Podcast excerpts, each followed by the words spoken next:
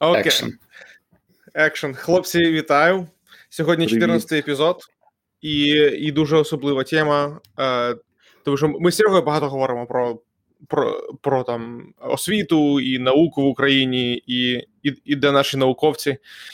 Сьогодні ми поговоримо про одного героя і... А також про Ваню. Так, друзі, якщо ви не знаєте, вам потрібно подивитися на відео Вані, на публічне відео Вані на Фейсбуці, там, де він палить свою кандидатську роботу, диплом кандидата наук, економічних наук у протест на схвалення кандидатури одного депутата. Окей, ну я думаю, що ми про бекграунд говорити не будемо. Є такий депутат від ОПЗЖ, якого звати Ілля Кива, і він вирішив, що йому потрібно, я так розумію, що він зробив це через надбавку для зарплатні своєї, йому потрібна була ступінь кандидата наук. Та, і він написав дисертацію, щось там по держуправлінню, щось таке, яка виявилась повною ахінеєю. Я прочитав пару статей, подивився там то відео, яке зробив Білз. Статей від Киви чи... Ні, ну там же ж потрібно, щоб він написав статті. Вони існують, так, обов'язково. Ні, то я, власне, питаю, ти читав статті Киви чи статей про Киву? А, бо якщо від Киви, то ти дуже гарно виглядаєш, як на того, хто підписався таким. Ну, я, до речі, не сумніваюся, що і статті існують, і сама робота існує, просто в мене велетенський сумнів, що вона написана ним, і що він її читав.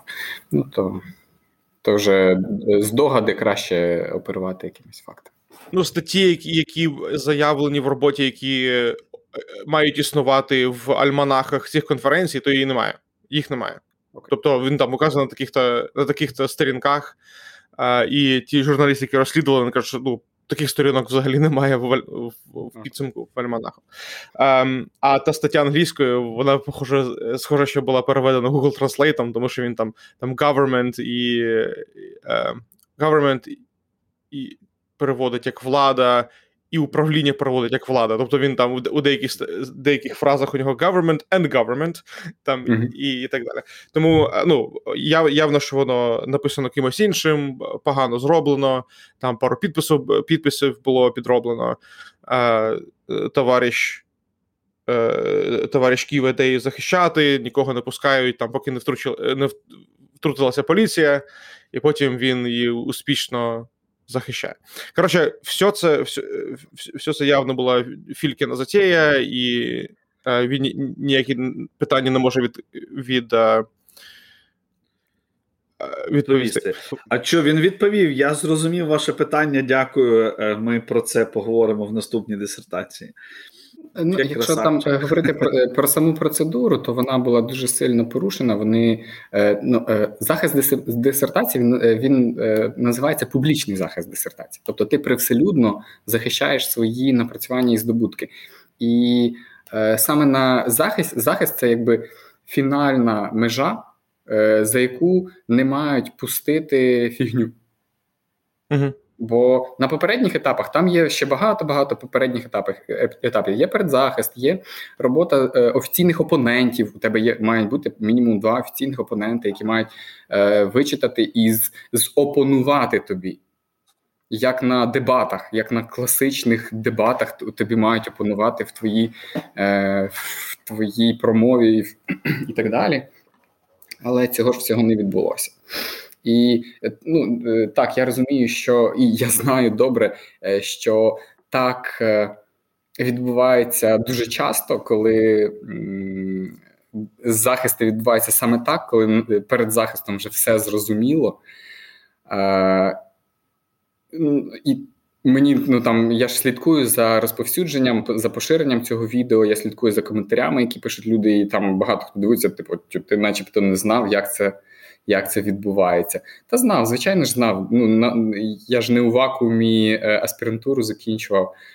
4 роки на моїх очах відбувалося дуже різне. І саме дуже різне, по-всякому бувало. І коли це донька якогось професора захищається, то видно ставлення і видно, наскільки готові учасники захисту дискутувати. Ну, не дуже готові. Вони готові просто погодитись на те, що треба в цю касту пропустити нащадка представника цієї касти. От. І зовсім інше ставлення, коли це дійсно аспірант, людина з aspiration, з прагненням щось показати, щось довести, і тобі влаштовують краш-тест твоїх ідей, які ти приніс, виставив на суд людський, людей, які дійсно здатні оцінити, тому що для мене там навчання в Києві в аспірантурі було дуже таким знаковою подією. Я приїхав і потрапив в коло людей, за чиїми підручниками я вчився в університеті. Це були напівбоги для мене на початку. Ну, розкажи трохи про те, що відбувається у цих колах. Та? Тобто, наскільки там захист роботи, якщо ти отримав кандидатську, наскільки можна розраховувати на те, що ці люди справжні експерти у тій темі, про яку вони писали, або взагалі, якщо там в тебе є ступінь кандидата економічних наук, наскільки ми можемо довіряти твоїм там судженням про економіку саме в Україні? Навіть тоді, коли захищався я, ні наскільки. Наявність звання кандидат наук не є ознакою якості твого мислення. Жодним чином. Тому що за присудження цього звання ніхто не несе жодної відповідальності своєю репутацією, своїм гаманцем. Із тих людей, які його присуджують. Жодна людина не несе ніякої відповідальності. І це перетворилося на... Значною мірою це перетворилося на те, що мені потрібен цей документ для того, щоб я міг робити кар'єру в академічній сфері. Угу. Для мене це було не так з самого початку. Тобто, економічна сфера, це ти можеш бути викладачем, а може бути якимось там... Так, викладачем, саме викладачем. То я зайду з кінця тоді. Так, якщо всі прекрасно розуміють, для чого це робиться, просто для того, якщо людина, яка захистила, отримала звання кандидата наук, не є, це не гарантує нічого, бо за це ніхто не несе відповідальність. Якщо крім доплати до зарплати і неможливості фактично нормально розвиватися як викладачу, в першу чергу в фінансовому плані. Так. Чого такий кіпіш з Киву, якщо він не перший, і, на жаль, я так впевнений, поки, власне, є міністр той, який є, і поки є та система, яка є, він не останній, що такий кіпіш від нього? Невже Яценюк, Ющенко старший, це тільки ті, хто зараз там в черговий раз повспливали, але їх просто, якщо не тисячі, то сотні. В чому проблема? Зробив він те саме, що зробили всі інші. Якраз стосовно Яценюка і Ющенка старшого, в мене значно краще враження стосовно їх інтелектуальних здібностей. Я можу казати про себе, я можу сказати, що в мене так підгоріло конкретно на Киву.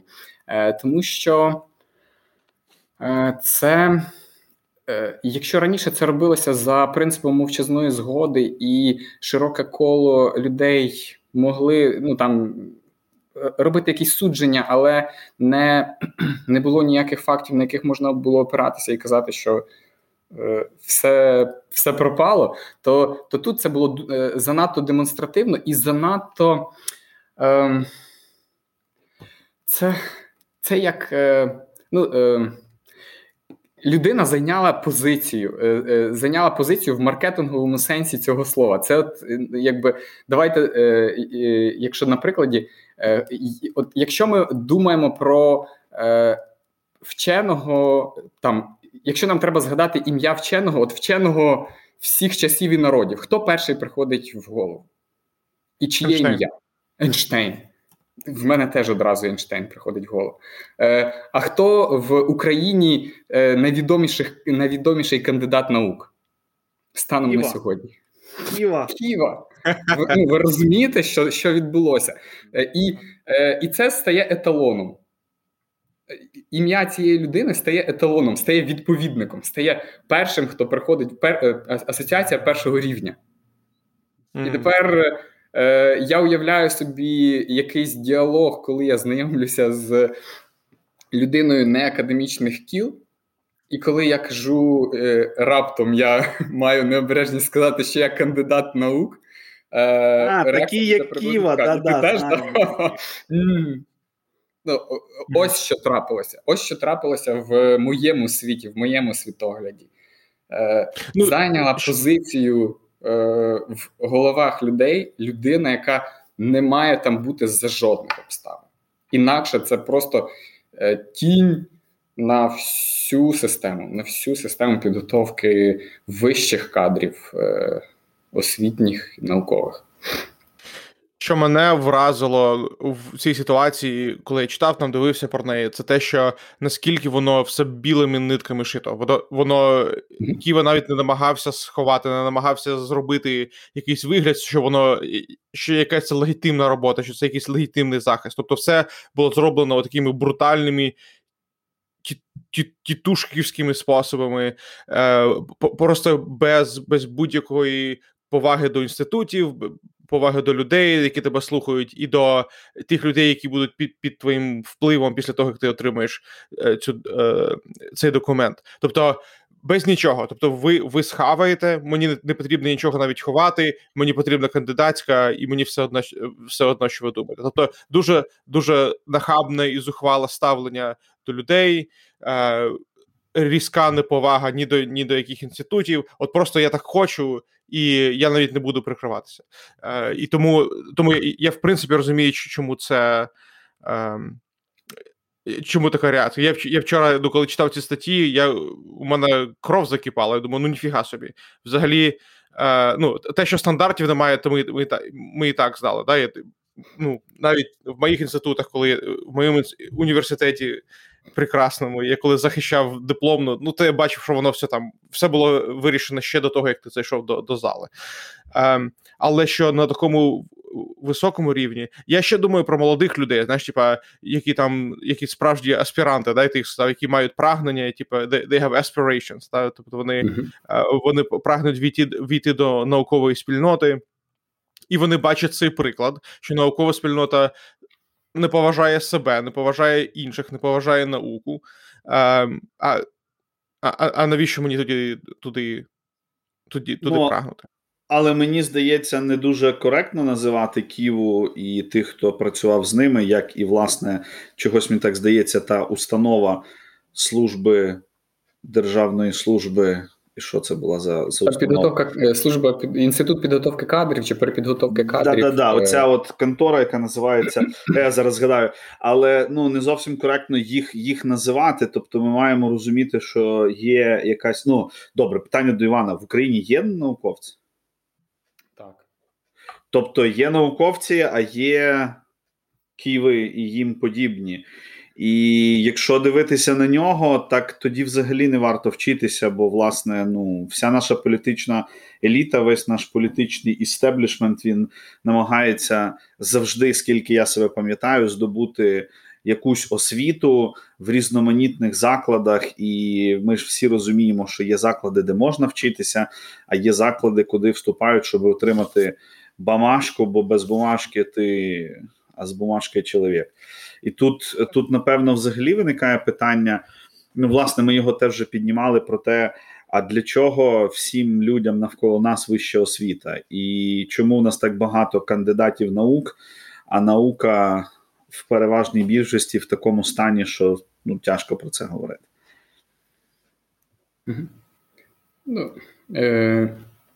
Не знаю, що із цього є питанням. Ми тут взагалі думками ділимося. У мене є питання, насправді, але якщо там ви хочете якось відредагувати. Так, давай на ти, мені так буде простіше. Добре. Іван, якщо ти якось можеш на те, що я сказав, відреагувати, в мене є до тебе питання. Окей. Чи є науковці в Україні? Вони є. І це там треба тоді уточнювати, що я маю на увазі під науковцями, коли кажу, що вони є. Це люди, які займаються пошуком істин в сферах їхніх компетенцій і займаються цим у відповідності до стандартів наукового пошуку, до стандартів наукових стандартів, назвемо їх так, у загальному. Є поняття критерії науковості знання, і якщо ти працюєш при генеруванні знань, працюєш за цими критеріями, можна вважати, що ти займаєшся наукою. Такі люди є, такі люди вибудовують свої пошуки за принципами там, факт-чекінгу, доказовості і так далі, Не будемо зараз заглиблюватися в це питання. Далі у них є деякі проблеми. Проблеми, наприклад, з тим, що про їхні здобутки мало хто знає, тому що у української науки слабкий маркетинг і у науковців українських слабке знання англійської мови і слабка інтегрованість в міжнародне наукове товариство, спільноту наукову. От. І тому є оця проблема, що про якісь класні великі здобутки мало хто знає або взагалі ніхто не знає, тому що вони не інтегровані. Не були інтегровані ще з радянського часу, бо радянська наука була дуже ізольована.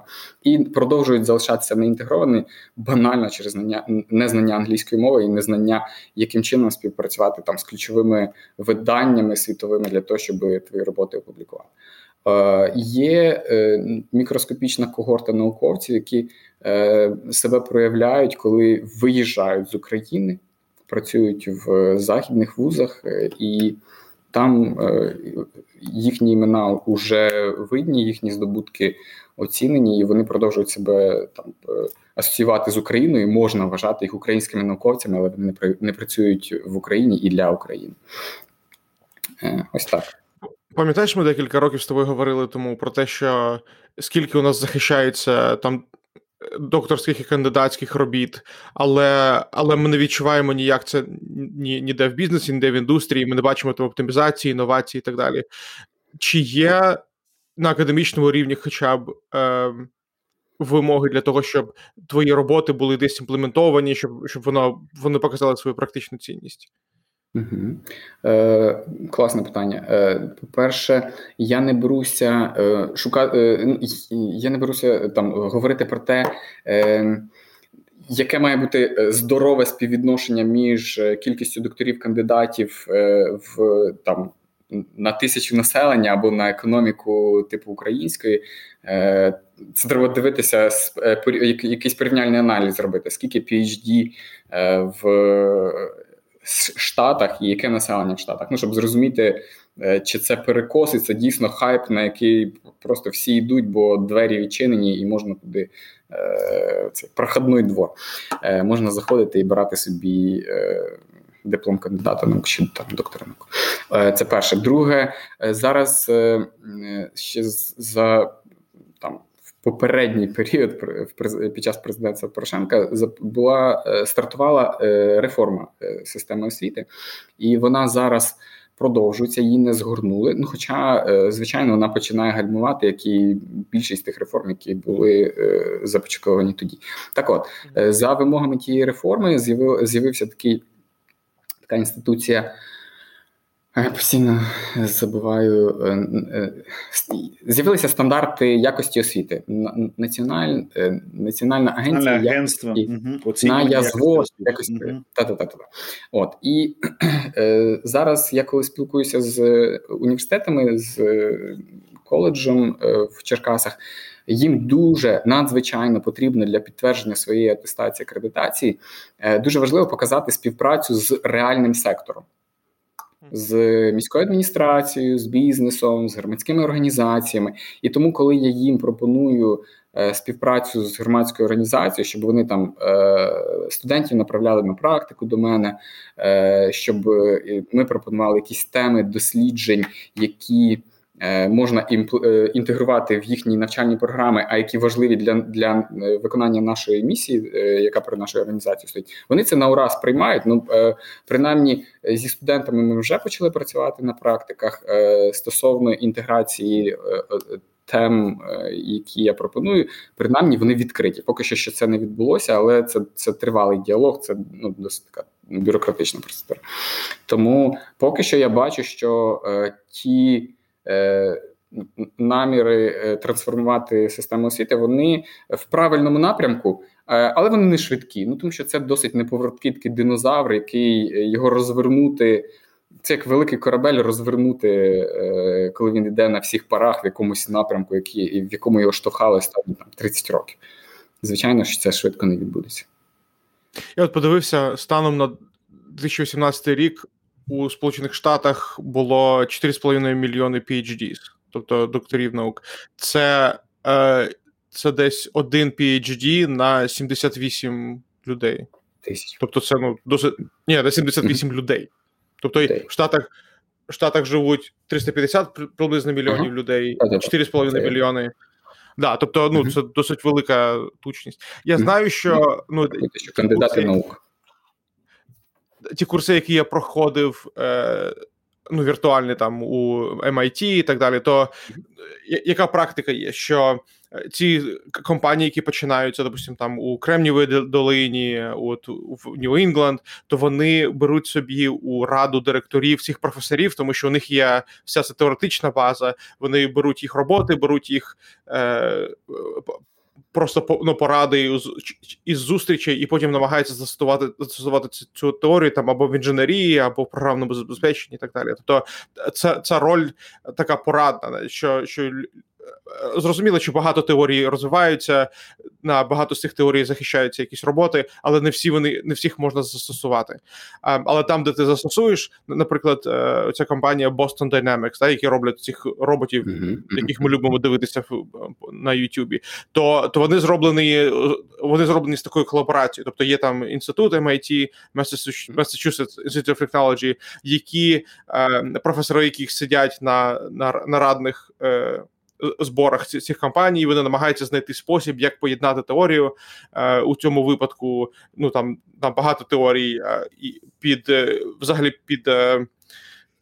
загальною темою AI. І вони намагаються зробити, окей, як ми зробимо там для себе роботів, які будуть за нас вести наші війни. То все, Кива тепер стане прем'єром і буде керувати країною. Я прикинь, який можна зробити роботи по дисертації Киви. Там, якщо трохи повернутися до цієї теми, то ще ж є один бар'єр, який треба пройти, і він зараз активізувався завдяки, я сподіваюся, і моїм зусиллям також, це Міністерство освіти та науки України, вони мають зробити аналіз цієї роботи і прийняти остаточне рішення про присудження звання. І зараз вони дали чіткий сигнал, що ми будемо дуже уважно вивчати здобутки цієї людини. Окей, значить, папірець був спалений недаремно. Да, але пам'ятаючи те, яким чином був призначений теперішній міністр,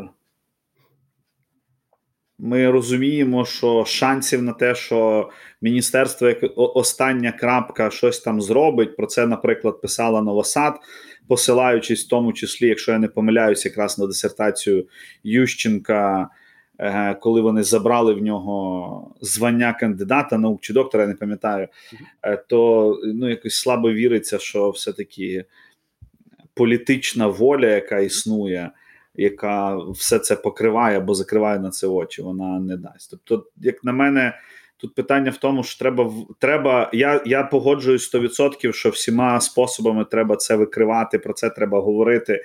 І цих людей, які в тому задіяні, в тому числі Киву і так далі, треба хейтити, але треба бути свідомим того, що більш за все він отримує свою корочку.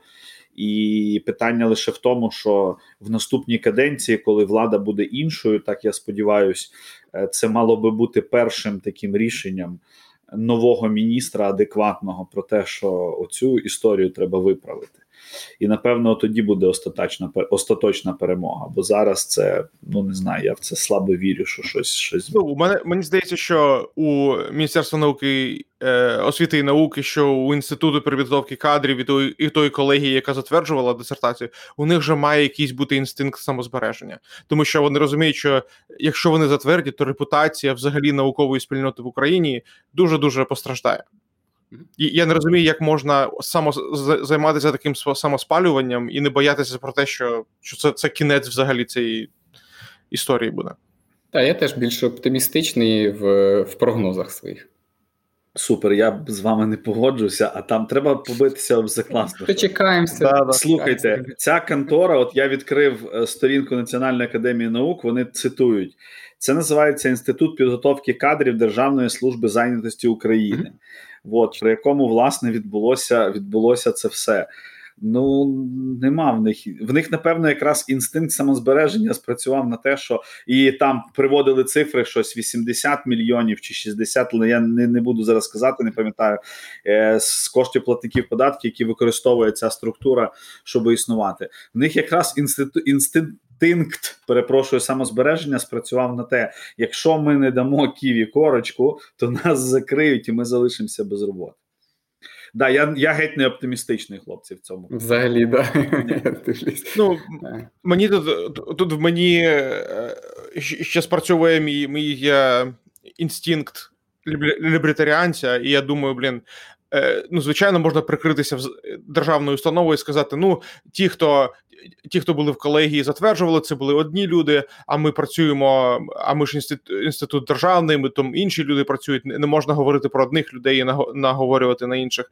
Тому мені здається, що система, яка є там на Заході і в Штатах, практично про те, що університети видають не скільки не держава видає ступінь, а університети, тому ставиться під удар репутацію університету. Тобто, наприклад, якщо там є PhD, то вони кажуть PhD від якого університету, PhD там Стенфорду, PhD там Браун, там Rutgers і так далі. Тому ти розумієш, хто відповідає за цей PhD. Якщо людина вийде фейк, або вона нічого не знає, або вона купила свій диплом, то ти ставиш під удар репутацію конкретно того університету, і до тебе будуть менше приходити кандидатів. Ну, саме менше хотіти вчитись. І ми, до речі, можемо поговорити про шлях, куди варто рухати оцю систему для того, щоб оцю очистку зробити. І це дійсно... І, як на мене, дуже хороше рішення, коли з'являється конкуренція між інституціями, які видають. Тому що зараз видає Міністерство освіти і науки України. Він однаковий. У всіх однаковий. Угу. Так, Юр, але ми говоримо про Інститут підготовки кадрів Державної служби зайнятості України. Це не структура, яка дбає про свою репутацію. Я не знаю. Але окей, добре, що робити з цим? Це ще один шлях. Це таких вчених рад, які затверджують, дають звання, дають можливість захиститися, їх має стати менше. І навчальних закладів, в яких вони функціонують, має стати менше. Взагалі університетів має стати менше. Я дивлюся на Черкаси. У нас два університети. А має бути один. І ще питання, чи має він носити статус там національного. Але це не хочу зараз в них підгорить і з тих, хто буде слухати і дивитися цей запис. Але, така моя думка. Я взагалі ніяк не смущаюсь сказати, що мій чи ДТУ, це просто гівно було. Тобто, тому що я ніколи мене ніхто не просив мого диплому. Вони просто казали, де ти випустився, у мене там ступінь, здається, спеціалісти чи ТТУ. І ніколи в житті у мене не було потреби, щоб показати цей диплом. Там, я думаю, що він ніякої не несе в собі цінності. Ні тих знань, які є, тому що я ж бачив, як захищаються, як там як роблять ці оцінки. Тому зачем ця система? Да? Це як цього року в Оскарі. У Оскара дуже упав рейтинг цього року. Да? Тому що люди почали розуміти, що це збираються багаті відомі люди і вручають одному нагороди, да? І думаєш, ну окей, ну вам хорошо, ви показуєте по телевізору, але мені дивитися це не дуже цікаво. Тому мені здається, що у науковій спільноті щонайменше така репутація є, що збираються люди, які один одного знають, які одного тягнуть, да? І вони роздають один одному дипломи. Слухай, ну ти дуже класно говориш, але майже не бачив прикладів, коли репутаційні ризики були кимось враховані в Україні і взагалі мають на щось впливають. От мені здається, це якби одна із базових проблем. Та ну до дупи, вибачте, хто ти був вчора, і головне питання, з ким ти дружиш сьогодні, і хто там тягне за тебе. Для мене, тобто, це все правильна розмова, це все так мало би бути, але я реально не бачу кейсів і прикладів, коли репутація на щось впливає. От це, мені здається, така глобальна проблема. Тому що, давайте подивимося на ту саму Верховну Раду, люди, які там скачуть з партії по партію. Причому тут вони були праві, тут вони стали ліві, тут вони ще які-небудь. І отут починається купа різних проблем. Люди ж не дивляться на результати в більшій своїй масі. І захистився цей чувак в цьому інституті. Давайте в вересні про це поговоримо, скільки вони знов людей наберуть там, чи коли в них прийомна кампанія і так далі.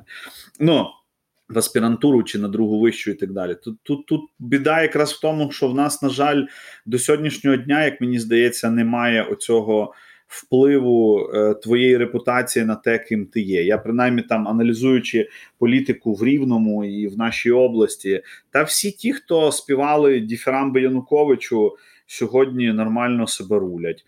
Час від часу хтось починає вспливати, там 3,5 журналіста адекватних про них щось напишуть, а українці в коментарях прийдуть і скажуть, але ж він хороша людина, він оце бабці поміг, отам те зробив, отут там це все, давайте, хто старе пам'яне, тому глаз вон, і так далі, і тому подібне. І все, і сумно, коротше. Mm-hmm. Мені принаймні. Окей, якщо дозволите, я... Ваня, дай нам трохи надії, будь ласка. Будь ласка. Надія є. Я настільки спокійний в сенсі того, що українське суспільство рухається в дуже правильному напрямку. В мене єдина тривога, щоб нам дали час. Наші, в першу чергу, північно-східні сусіди. Просто, щоб ми вибороли собі час. І 10 років, 15 років, 20 років ми побачимо... Україну зразка там сьогоднішньої Польщі, як мінімум. Тому що напрямок такий, темп приблизно такий, стартували пізніше. І от я ще коли працював там керівником агенції регіонального розвитку 17-го року, я зустрічався з поляками, вони приїздили сюди, це якраз був пік там трансформації, які в Україні відбувалися за попередньої влади.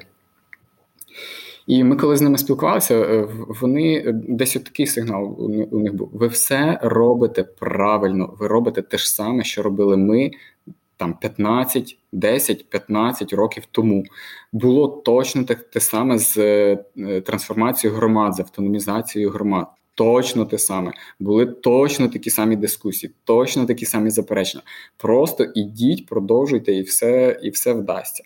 І зараз я продовжую бачити ті ж самі сигнали. Стосовно репутації, я б тут розмежовував репутацію публічну і репутацію сам на сам, коли люди взаємодіють. Тому що публічна репутація – це дійсно, ми бачимо ці ефекти, і вони не суто українські, вони загальносвітові, ці тенденції, що виборець має пам'ять рівня там рибки гупі, і він через 5 років не згадає те, що мало би заплямувати твою репутацію назавжди. Ми бачимо, дослідження показують, що якщо ти, як політик, потрапляв в якісь скандали, то виберешся ти на наступних виборах чи не переоберешся, це лише питання маркетингових бюджетів. Mm-hmm. Виключно кількості грошей, які ти ввалиш в свою кампанію. І це було показано на чималій вибірці у Латинській Америці. А вони теж любителі популізму. Побавитися з репутацією. Так.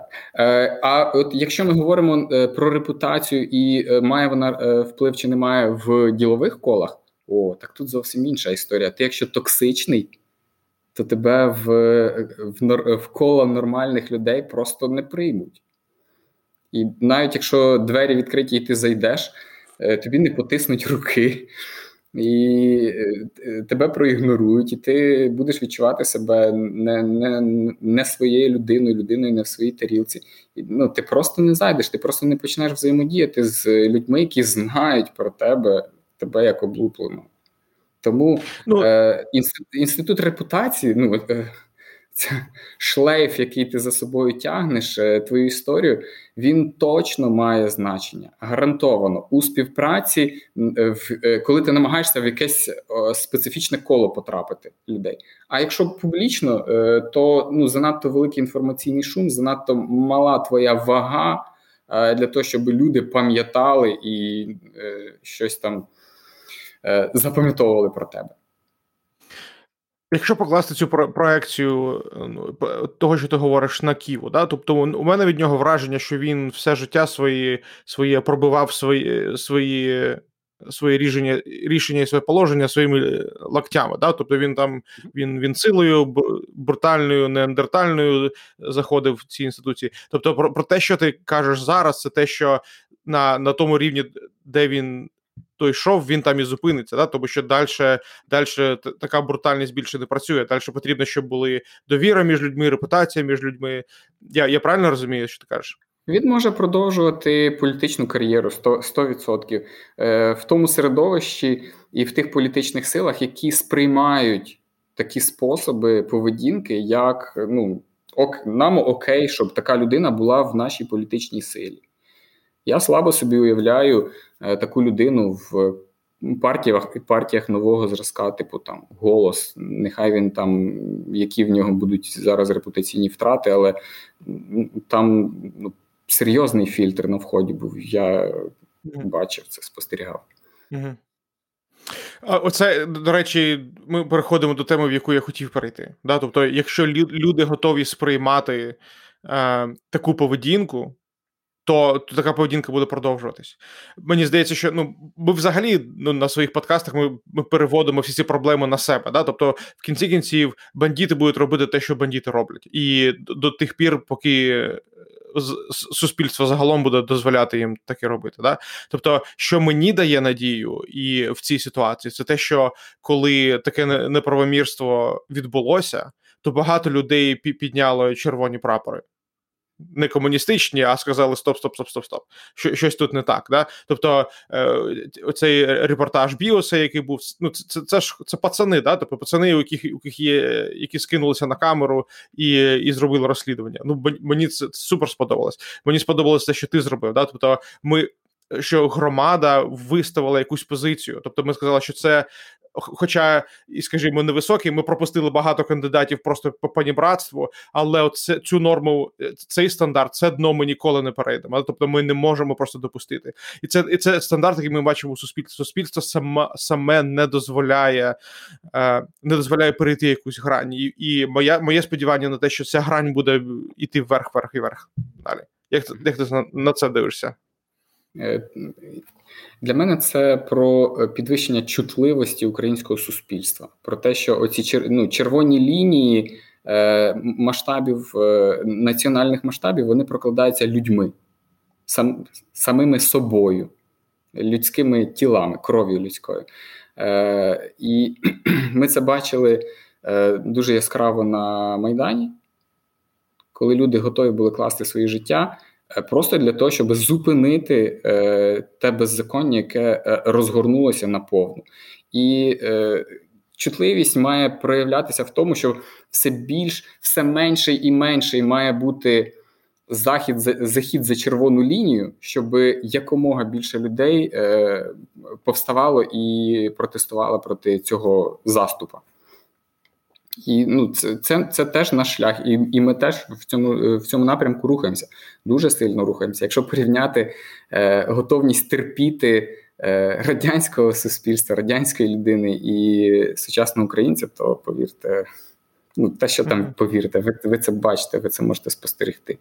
Ми рівень пасіонарності і протестності виріс ну, дуже сильно. Тобто надія є, все буде добре. 100%. Ну, Серьоху, в тебе є приватна школа. Да?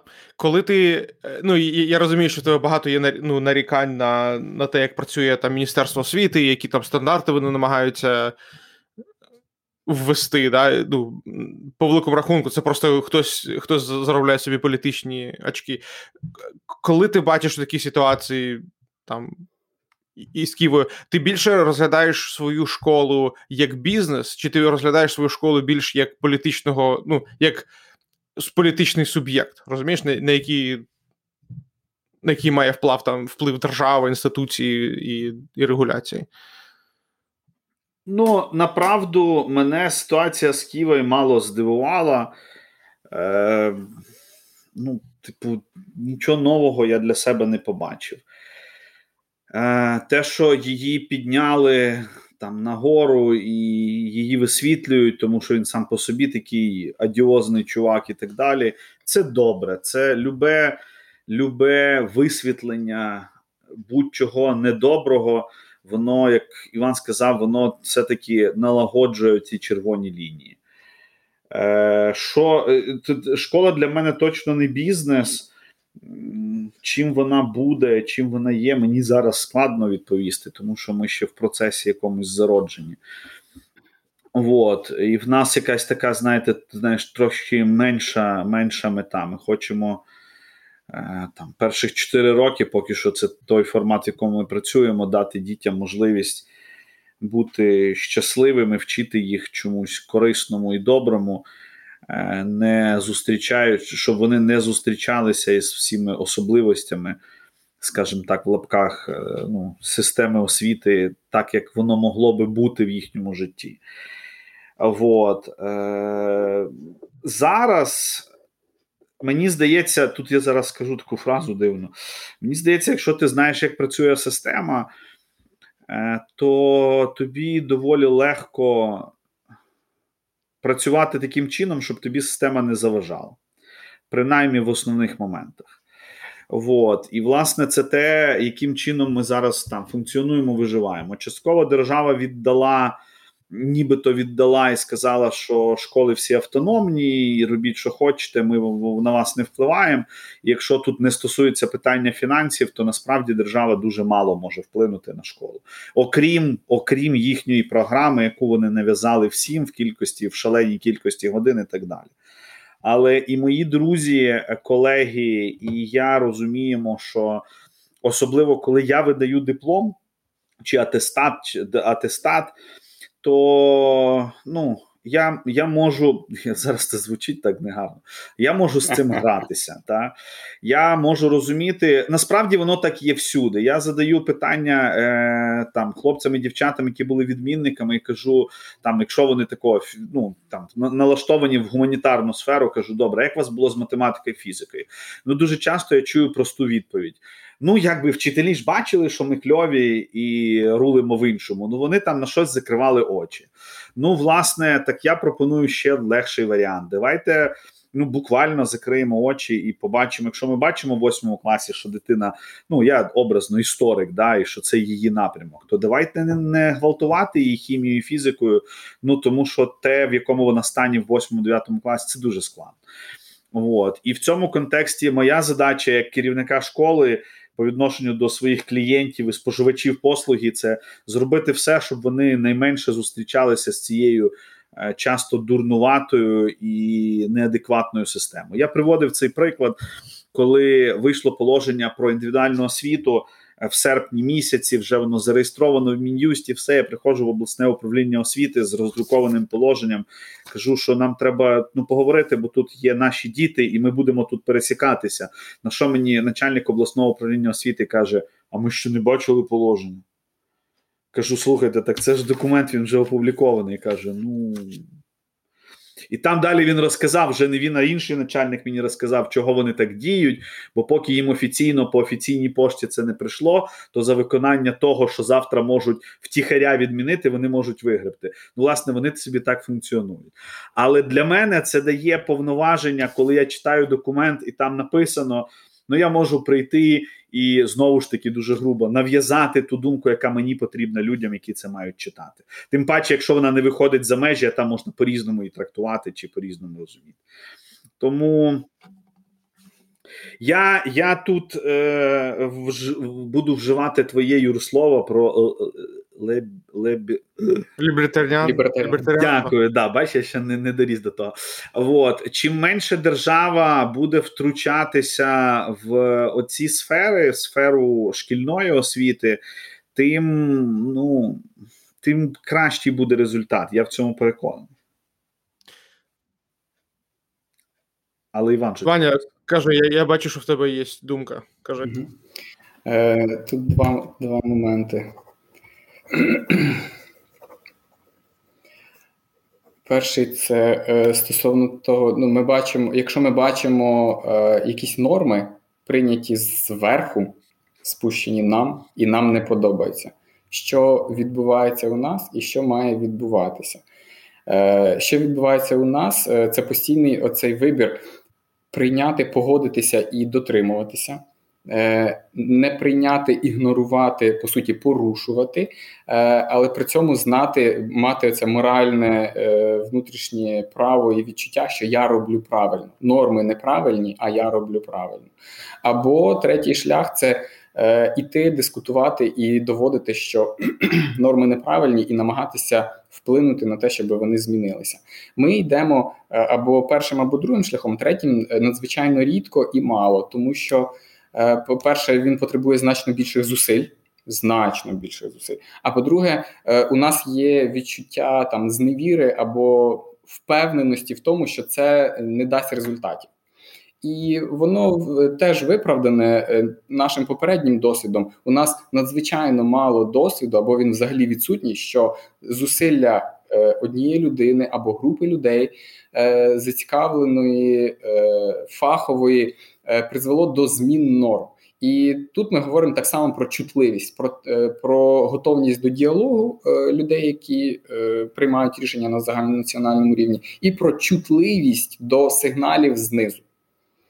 Низька чутливість, низька готовність до діалогу, ми отримуємо глуху стіну, в яку ми постукались, а потім вирішуємо, та нам простіше просто тихо, мовчки обійти і йти своєю дорогою. І той шлях і веде нас до розвитку. Просто різними способами, скажімо так, легальним і нелегальним способом. Але ми все одно просуваємося вперед. І ті діти, які виховані за масовим порушенням норм, які в національній системі освіти прийняті, це дуже добре. Тому що вони всі виховані дуже по-різному. І цього різноманіття нам дуже не вистачає. Воно Радянський Союз всіх дуже уодначував, не знаю, як це сказати. Mm-hmm.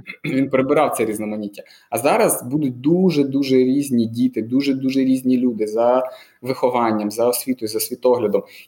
І в цьому різноманітті є шансів більше, що будуть проявлятися яскраві особистості, які показуватимуть свій попередній шлях і казатимуть, ось це добрий шлях, тому що ви бачите мене, і я рольова модель.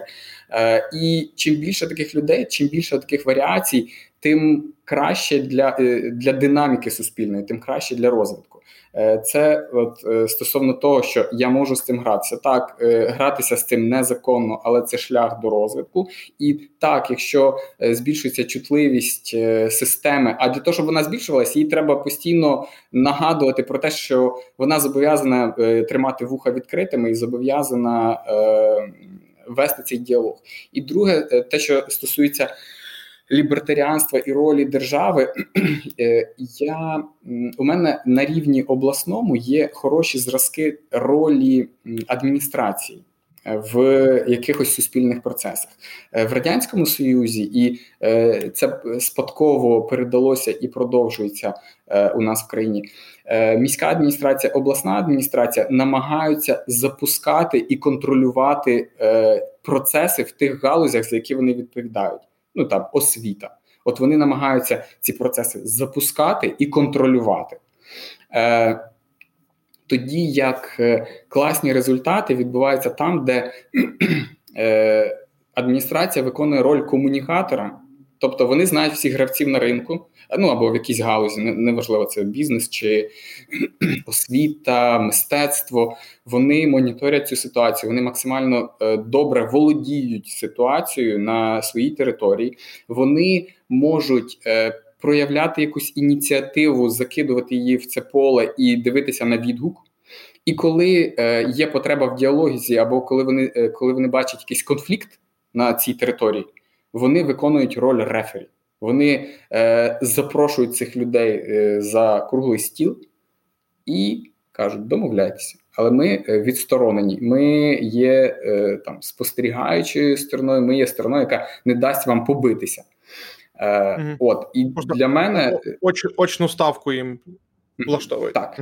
І це класно, коли це достатньо авторитетні люди, класно, коли це достатньо поважні люди з хорошою репутацією, яких не можна проігнорувати, тому що ти випадаєш зі спільноти, якщо ти ігноруєш подібні сигнали, і які готові забезпечити належний рівень діалогу, запустити цей діалог, змодерувати цей діалог.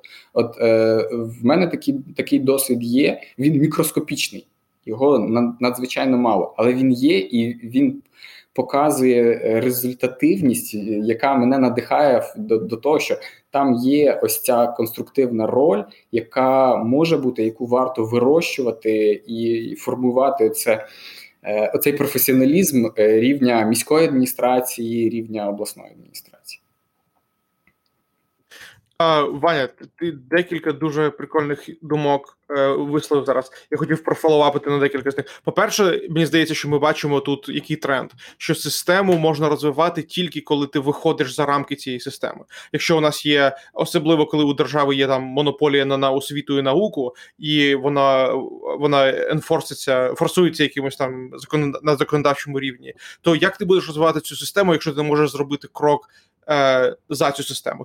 Тому багато людей, ну, у бізнесі, наприклад, то, ну, ми можемо ігнорувати багато що із регуляцій, тому що ти не виживеш у бізнесі, якщо у тебе немає інновацій, якщо ти там не розвиваєш нові підходи, для чого робити ці кроки за межі. У освіті це складніше, тому що у держави є монополія. І знову це моя лібертаріанська сторона проявляється. Тому що якщо держава контролює, вона насаджує на тобі програму, регуляції, які мають бути там склад твій викладацький і так далі. Як ти будеш щось розвивати? Да? Тобто у тебе є там другий або третій спосіб. Другий спосіб ігнорувати і робити, як ти сам робиш. Я тільки аплодую таким зусиллям. Або третій, більш складний, це гра надовгу, коли ти намагаєшся якимось чином хоча б посилати сигнали знизу, да, тобто сигнали суспільства, з професійних організацій, з приватних шкіл, як у Сергія, для того, що ця система не працює, змініть. Да? Але ми живемо все тільки там 80 років, да? І, як ти кажеш, цей корабель треба розвертати потроху. Тому, можливо, треба комбінацію другого і третього способу, коли ти робиш те, що ти вважаєш важливим і там готовий нести відповідальність, а по-друге, ти все ж стукаєш там у міністерство і кажеш, ну, хлопці, візьміть себе в руки.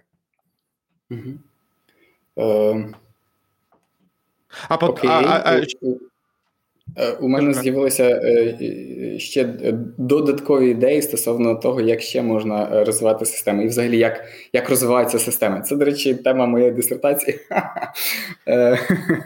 Еволюційний підхід в теоріях розвитку економічних систем. В теоріях економічного розвитку, але... Ну, ти можеш підсумувати його в трьох реченнях? Ну, по-перше, поняття системи – це сукупність якихось взаємопов'язаних між собою елементів, компонентів. І будь-яка система працює як зв'язки, як там гравці і зв'язки між ними. і відносини між ними. Тобто, якщо ми говоримо про економічну систему, про політичну систему, про суспільну систему, то це ось є люди, в них є якісь базові налаштування по замовчуванню, які, на основі яких вони приймають рішення, і способи взаємодії, які між ними прийняті як стандарт. І от зміна системи часто – це зміна стандартів. І змінити ці стандарти найпростіший, але найповільніший, повільний спосіб – це ось я сам гравець в цій системі, ось я сам міняю стандарти. Я раптом починаю, і це може бути настільки банальні якісь прості речі, типу я раптом починаю здороватися з усіма в своєму під'їзді. З людьми, з якими я живу там 20 років, але ще й досі не знаю, кого як звати і хто на якому поверсі живе. І раптом починаю здороватися, і раптом у нас починають зав'язуватися якісь мікродіалоги через декілька місяців після того, як я починаю це практикувати. І я раптом починаю, переходячи на пішохідному переході, сигналізувати водієв, який зупинився і мене пропустив, що я вдячний йому за це. Незважаючи на те, що це в правилах прописаний обов'язок. І раптом починаємо дякувати за це, посміхатися. Раптом починаємо, несподівано.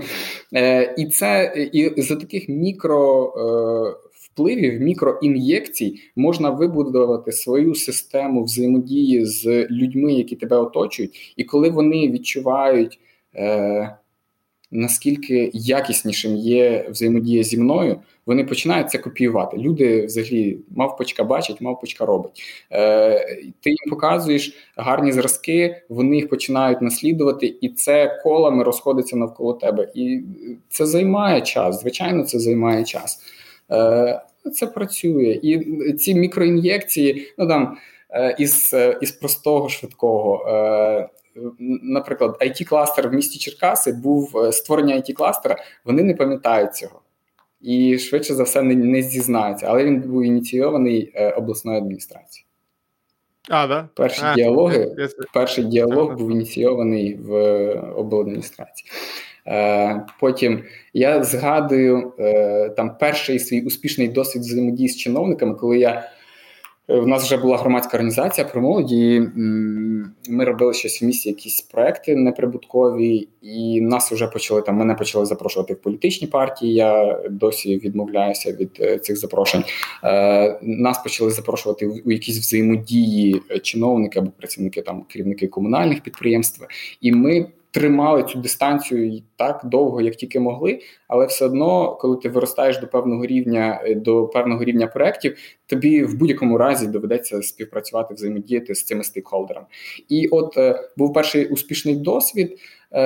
Ми робили такий форум, фестиваль, грантуємо зміни. Ми туди зайшли як носії медійної компоненти промоції цього фестивалю.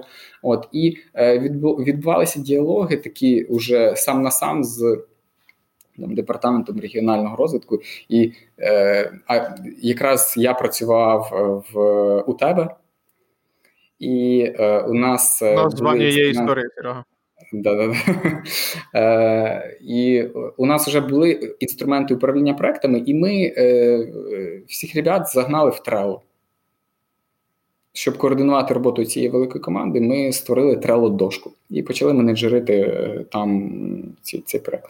І керівник департаменту поцікавився, що це таке, як це працює.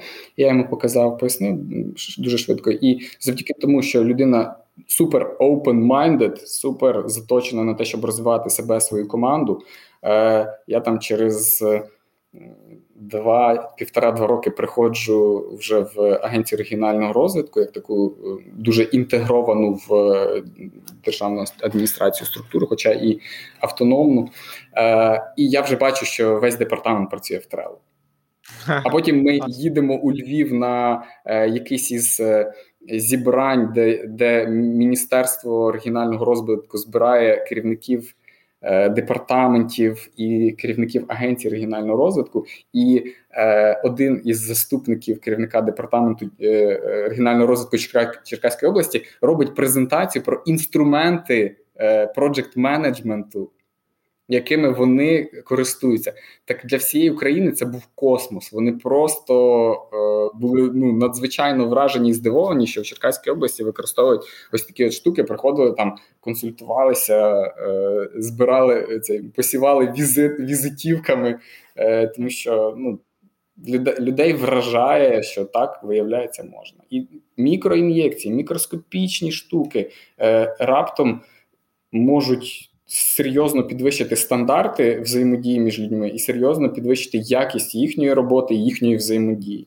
І такої практики в моєму досвіді дуже багато. Вона мене надихає, і я коли ділюся, я бачу, що людям заходить. Це дуже збігається з моїми думками.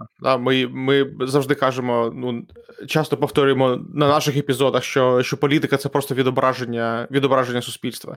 І саме суспільство має силу змінити щось. І якщо партія хоче продовжувати своє життя і бути успішною, вона має дивитися, що відбувається в суспільстві, і відображати ці зміни у політиці.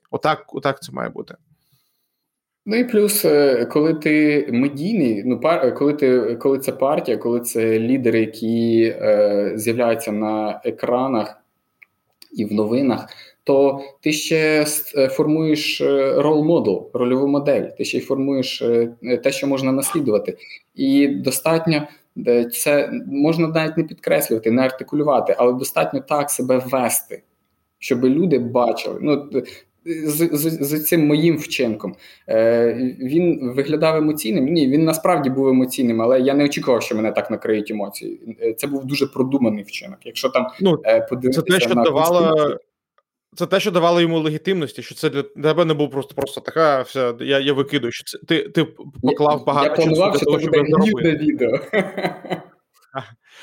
І що для тебе це не просто був момент, що ти не в стані ефекту був, що ти продумав, ти знав, скільки ти до цього йшов, і ти зробив цю жертву заради науки, в принципі, да? І, як ми бачимо, воно начебто має вплив, це супер. Так, медійності я точно досягнув, а далі будемо бачити на ефект. Написали всі ключові інформаційні агенції українські, всі. Я ж моніторю, мені важливо дослідити результативність. Тому до чого я? Про рольову модель. Що я розумію, що я таким вчинком закладаю рольову модель. Можливо, не зараз вже час пішов, я не очікую, що хтось повторить цей вчинок. Але наступного разу, коли трапиться щось подібне, висока ймовірність або значно вища ймовірність, що хтось зробить подібний вчинок. І я розумію, що дуже невеликий відсоток людей з науковим ступенем в моїй ситуації знаходиться, тому що ті, хто робив це для кар'єри, їм значно важче наважитись на подібний вчинок, а ті, хто робив це просто для корочки, для статусу, ті швидше за все ішли не шляхом дійсно наукового дослідження, дійсно якісної роботи. Тому відсоток невеликий, але він точно є. Точно є, я ж не вважаю себе якимось там екстра унікальним. Швидше за все такі люди є в тих гаузях, де їм не боляче і не шкода пожертвувати цим папірцем для того, щоб продемонструвати, що я не хочу мати нічого спільного з системою, яка себе зґвалтувала сама себе.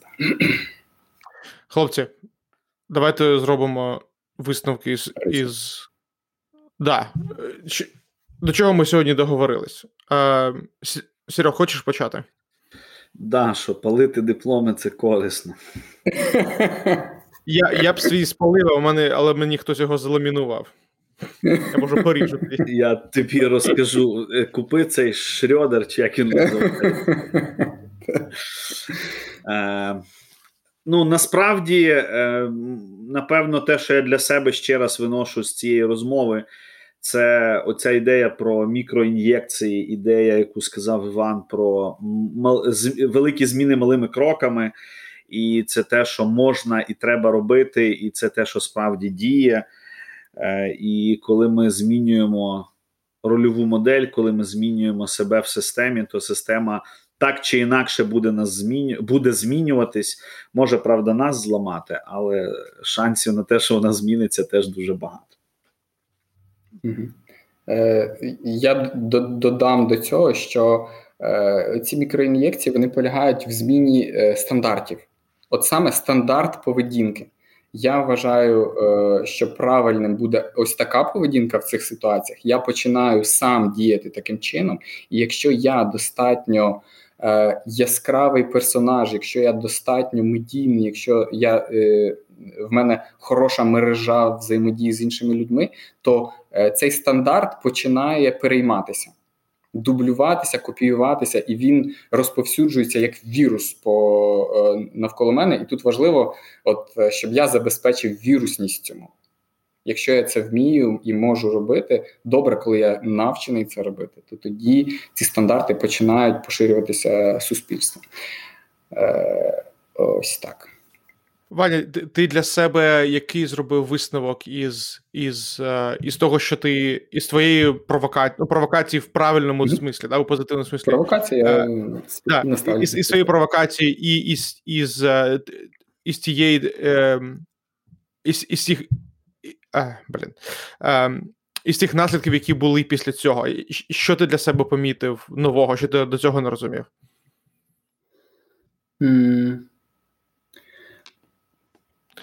Я скажу тобі, мене здивувало, що це мало такий вплив. Мене здивувало, що я знаю, що в тебе за тобою є якесь слідування, що тебе відслідковують багато людей, в тебе завжди багато інтерактиву в коментарях, але так, що воно розповсюдиться на національний рівень, там, де новинні агенції це підберуть, для мене це було здивуванням. Що ти один зміг зробити таку хвилю.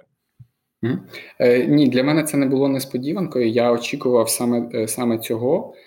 Мені було цікаво побачити масштаб, але я очікував, що охоплення буде. І тут був більше дослідницький такий інтерес. Скільки часу пройде від моменту, коли це буде опубліковано, до моменту, коли там мої... Я дивився, слідкував за лайками, за коментарями, коли там з'являються київські мої колеги. Репости ще дуже важливо. От коли я побачив, що київські знайомі почали репостити, це значить, що через їхні кола воно досягає медійності. Коли воно потрапляє хоча б в якісь новини в локальні медіа починають, вони слідкують один за одним і можуть проявляти свій інтерес. Як тільки це потрапляє в котресь із національних новиннєвих агенцій, вони слідкують за тим, що роблять конкуренти, і починають це копіювати, тиражувати, інтерпретувати і так далі. Тому там достатньо було, щоб це потрапило хоча б в одне потужне медійну агенцію. Для мене це не було, ще раз, я ж певною мірою займаюся і маркетингом також, і мені це було досить ретельно сконструйоване послання. Те, що на нього наклалася ця емоція неочікувана моя для мене самого, це так трапилося, і хто я такий, щоб не скористатися емоційним зарядом для того, щоб підсилити це послання. Але я його так конструював, щоб це було посланням. Я зробив так, щоб уникнути юридичної відповідальності можливої. Я зробив так, щоб люди максимально це поширювали, тому що там є заклик до того, що я хочу, щоб це побачили, я хочу, щоб ви це побачили. І тому там несподіванки не було. У мене зараз є очікування такі були. Хтось повторить чи не повторить? Не повторив, і це окей. В мене не було там якихось суперочікувань, що це зараз хвиля спалювань з Яценюка. Ні, не було. Далі, потраплю чи не потраплю на рівень національних новин, потрапив, чи будуть якісь дії від людей, які здатні приймати рішення в цих ситуаціях. І тут для мене позитивним сигналом є те, про що сам герой сказав, що звільнили з посади в тій громадській організації, де працює його науковий керівник, що звільнили з посади, тому що людина стає токсичною. І ці там 13 членів вченої ради, вони мають стати токсичними. Їх будуть звільнення чи не будуть звільнення. І якщо в громадській організації це миттєве рішення, то якщо вони працюють в якихось там навчальних закладах, це довгий процес. І мені цікаво слідкувати за тим, будуть звільнені чи не будуть. І далі є Міністерство освіти і науки України. Я зараз слідкую за тим, чи включаться вони в те, щоб об'єктивно оцінити цю роботу і авторство. і прийняти рішення про присудження чи не присудження. Оце теж буде тим KPI, за яким я от відслідковую, спрацювало чи не спрацювало. Досить, я не знаю, прагматично. Клас. Для себе я зробив висновок, що суспільство наше стає більш зрілим, тому що суспільство надає репутацію, а не корочка надає репутацію. І та реакція, яку ми бачимо, те, що ти зробив, мені здається, що це все позитивні сигнали. Так, я вже маю бігти, у мене вже 8:00 ранку з моїм часом. Да, хлопці, дуже дякую, дуже цікаво було поспілкуватися. Ваня, дякую за твої провокації, я буду далі слідкувати за тим, як буду розвиватися життя. І що ти будеш далі робити? Жги що! Автор жот. Добре. Окей, хорошо. Тоді до наступного разу. Дякую. Всім гарного дня.